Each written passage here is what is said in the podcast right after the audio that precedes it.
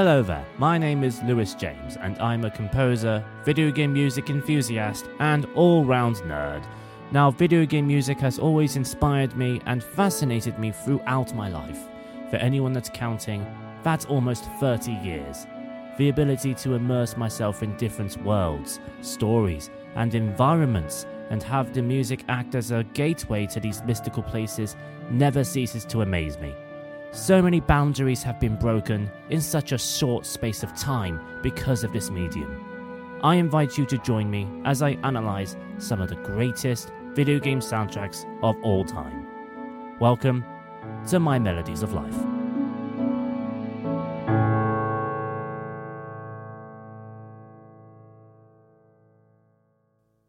We are starting to get into the real nitty gritty of the Metal Gear saga, and there is a lot of music to cover.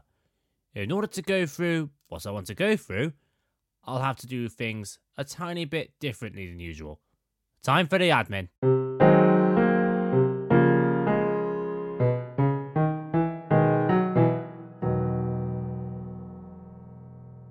As the title of this episode has pointed out, this will be the first part of many covering the music of Metal Gear Solid 2 Sons of Liberty.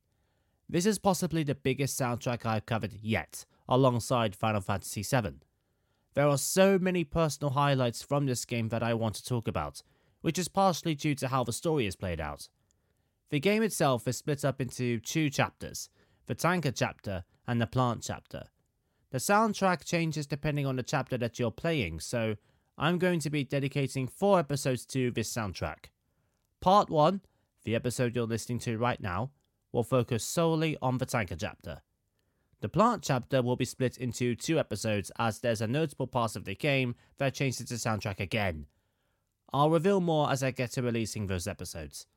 The final part will focus primarily on music used during key story events.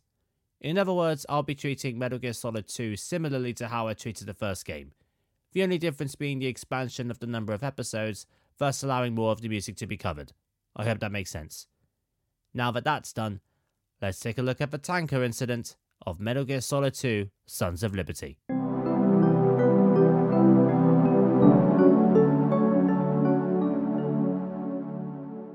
Hideo Kojima has been given a plethora of different names by the gaming press in regards to his unique take in how he goes by directing a video game. He also expressed, and still does to this day, plenty of ambition, especially while the 21st century was within its infancy. After Metal Gear Solid was released, the commercial and critical success that soon followed broke several records. This can be seen as a gift and a curse for Kojima. If there is one word that I believe to not be in his personal dictionary, it would be stale. The next game needed to be bigger, more advanced, more immersive, and more cinematic. But how can you match up to one of the greatest games of all time? That's the thing. Kojima knew all too well that a certain amount of expectation would be put upon him for the sequel. He also knew how to surpass this expectation and give players something that they will not see coming. Something that was not featured in any of the initial marketing for the game until the game was first released in North America in November 2001. But let's not jump the gun just yet. We can learn more about this in the next episode. The next generation of consoles were on the horizon, so the decision was made to develop Metal Gear Solid 2 for PlayStation 2, Xbox, as well as Windows. With this new hardware, the possibilities for how sound can be used in the game, especially the music, are now a lot broader. Being more of a film lover at heart, Kojima recently viewed the 1998 action movie for Replacement Killers with Kazuki Muraoka, who is now in a sound director role rather than composing, prior to Metal Gear Solid 2's development. They loved the music so much they compiled a mix of 18 tracks from the film's composer, Harry Gregson Williams, into a CD and sent it to his office. Gregson Williams was flattered with the amount of research that was put into putting the CD together, as some of the tracks included weren't released. So, of course, he would join the project as lead composer. A reworked version of the Metal Gear Solid main theme was put together for the game's introduction, with help from Tappi Iwase. Norihiko Hibino also returns to compose two notable themes for the plant section of the game, while also co composing with Gregson Williams on occasion.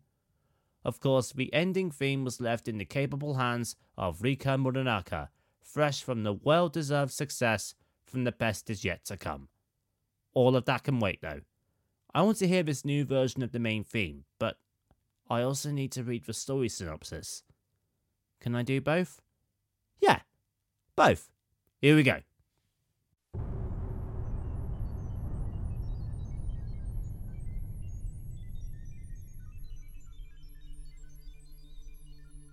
Two years after the events of the Shadow Moses incident, Solid Snake and Otacon, working as philanthropy, receive intelligence of a new type of Metal Gear being transported through the Hudson River in New York. As Snake boards the tanker, it's seized by a group of Russian mercenaries led by Revolver Ocelot, intent on stealing the new Metal Gear.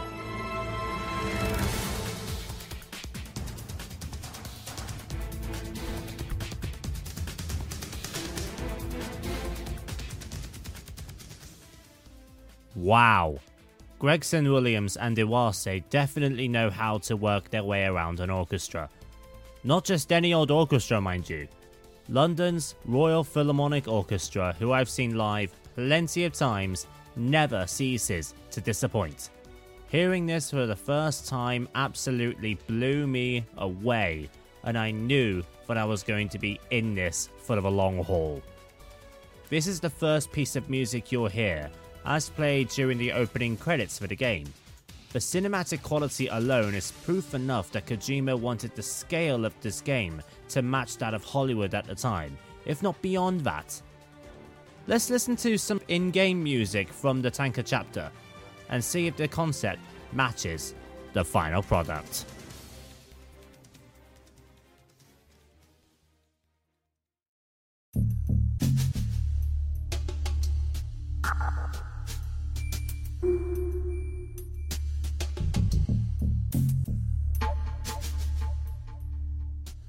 The first piece we hear when entering the interior of the tanker is the namesake of the area you're infiltrating the crew's quarters. If you've ever been inside anything that resembles a ship, you'll know that the majority of the interior consists of long, narrow corridors surrounded by thick and windy pipelines.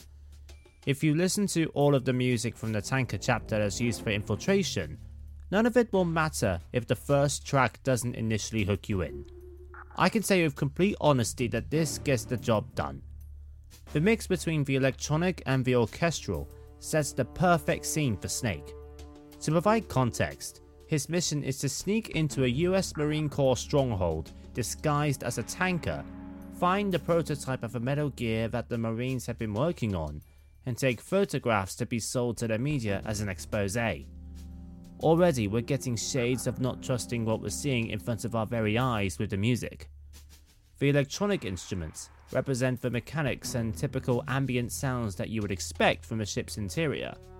Unexplained clangs of metal, steam passing through pipes, the odd water trickle, etc. The orchestral instruments, on the other hand, which are primarily strings and brass, brings the human factor to the mix the Russian mercenaries have already begun their takeover of the tanker at this point. We're not in the wide and open spaces of Shadow Moses anymore. Every corner needs to be checked before passing through, or you could potentially expose yourself to an unsuspecting enemy.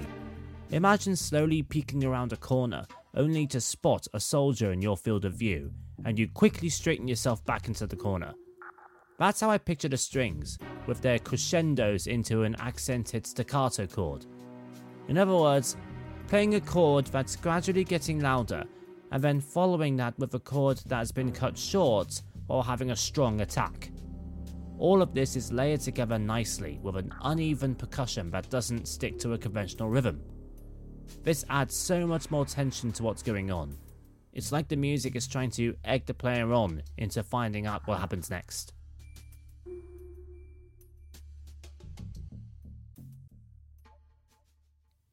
As the saying goes, with new hardware mechanics comes new gameplay mechanics. What do you mean you've never heard that before? Well, I'm sticking with it. A new feature that's been added to Metal Gear Solid 2 is that you don't necessarily go straight into the alert phase if you're spotted by a guard, due to the enemy AI being based on real military tactics. After being spotted, the enemy will either knock you down or fire wounding shots at you, depending on proximity, move further away so you wouldn't catch up, and then call for the assault team to arrive at their location. It is only after this process is complete that the alert phase will commence. Of course, there is music to accompany this process as well. This is Tanker Alert.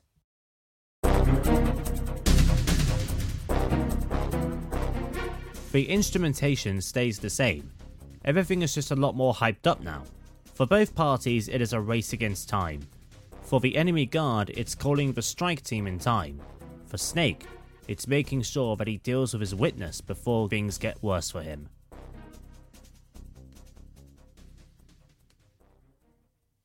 But what happens if the guard succeeds in alerting the rest of his team, and Snake fails in rectifying the situation? Worse yet, what if Snake thinks he has gotten the all clear, only to be spotted by a member of the strike team?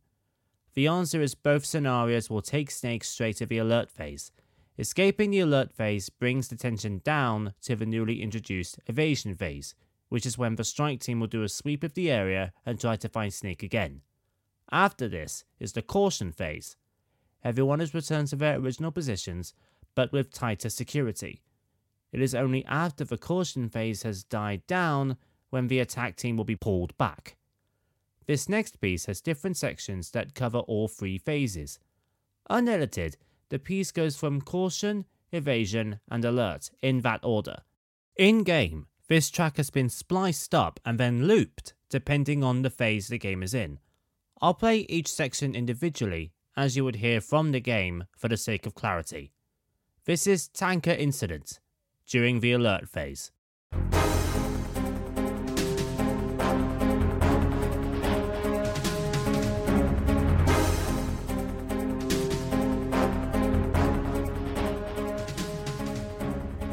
The brass has more of a forefront in this piece compared to the rest of the Tanker chapter's soundtrack, of course, the strings and the synths provide great texture, don't get me wrong, but this is when you're spotted in an environment with not as much breathing room than what you might be used to.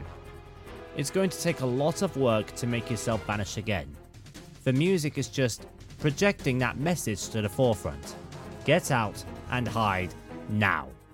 If you listen closely, just before the key change, is actually a small musical hint in regards to the only boss fight this chapter has to offer. I'll reveal all later on in the episode, but for now let's focus on the rest of the tanker incident as we move on to the evasion phase.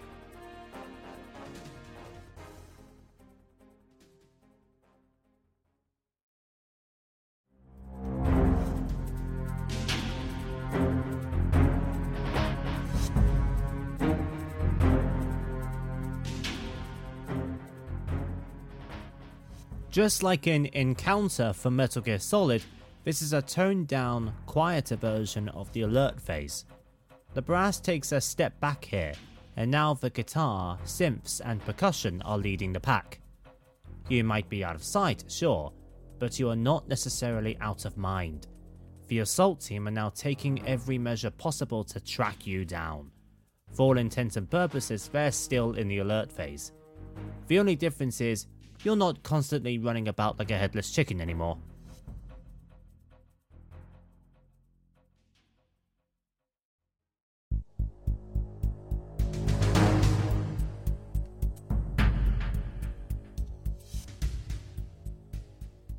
The improved caution phase does allow Snake to infiltrate the tanker again without the fear of the search party coming after him.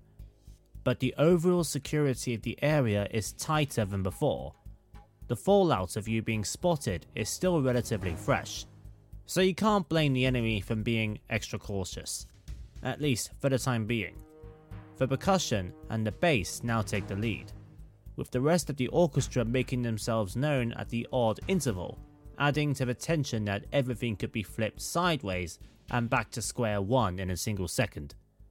I always interpreted the music as if it was asking me a choice stay where you are and wait for the tension to die down to normal, or risk everything to try and complete the next objective with the reward of saving a bit of time.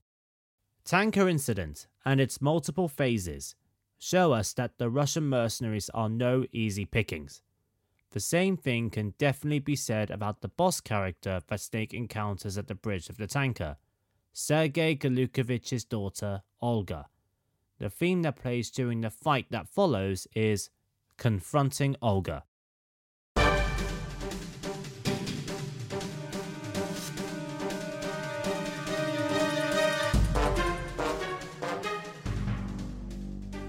You can hear the similarities between this and Tanker Incident, right?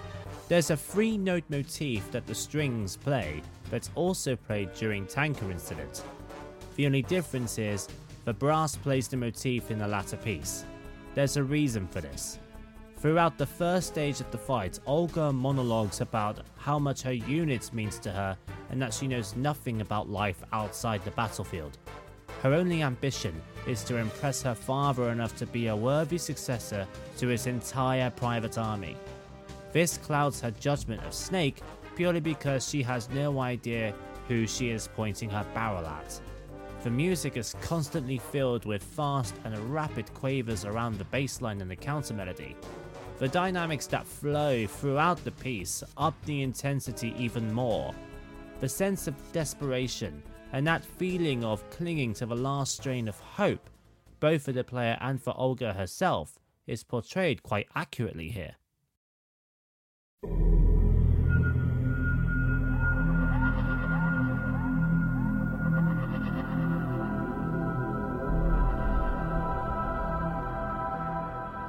Musically speaking, you'd think the soundtrack from the Tanker chapter would set the tone for the rest of the game, right? Well, you thought wrong. Not only does the game itself pull a sharp left into unprecedented territory, the music will soon follow suit and it will start paving the way to one of the most discussed moments related to the Uncanny Valley in video game history.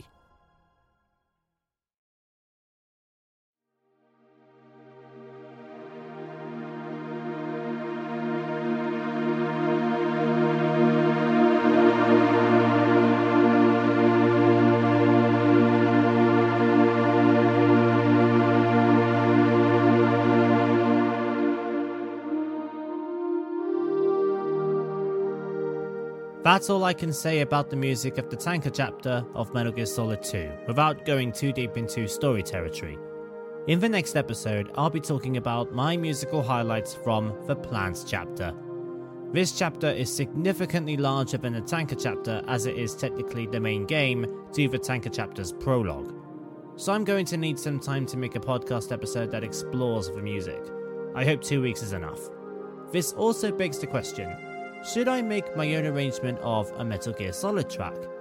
Head on over to my website, louisjamesmusic.com, have a listen to my other covers, as well as original music, and see what you think. If you're able, please consider supporting me on Ko-fi. I'll put a link in the description of this episode. 2023 is already starting to look like an interesting year for me. All I ask is that you come along for the ride. I'll be back with part 2 of my analysis of the music of Metal Gear Solid 2 on My Melodies of Life.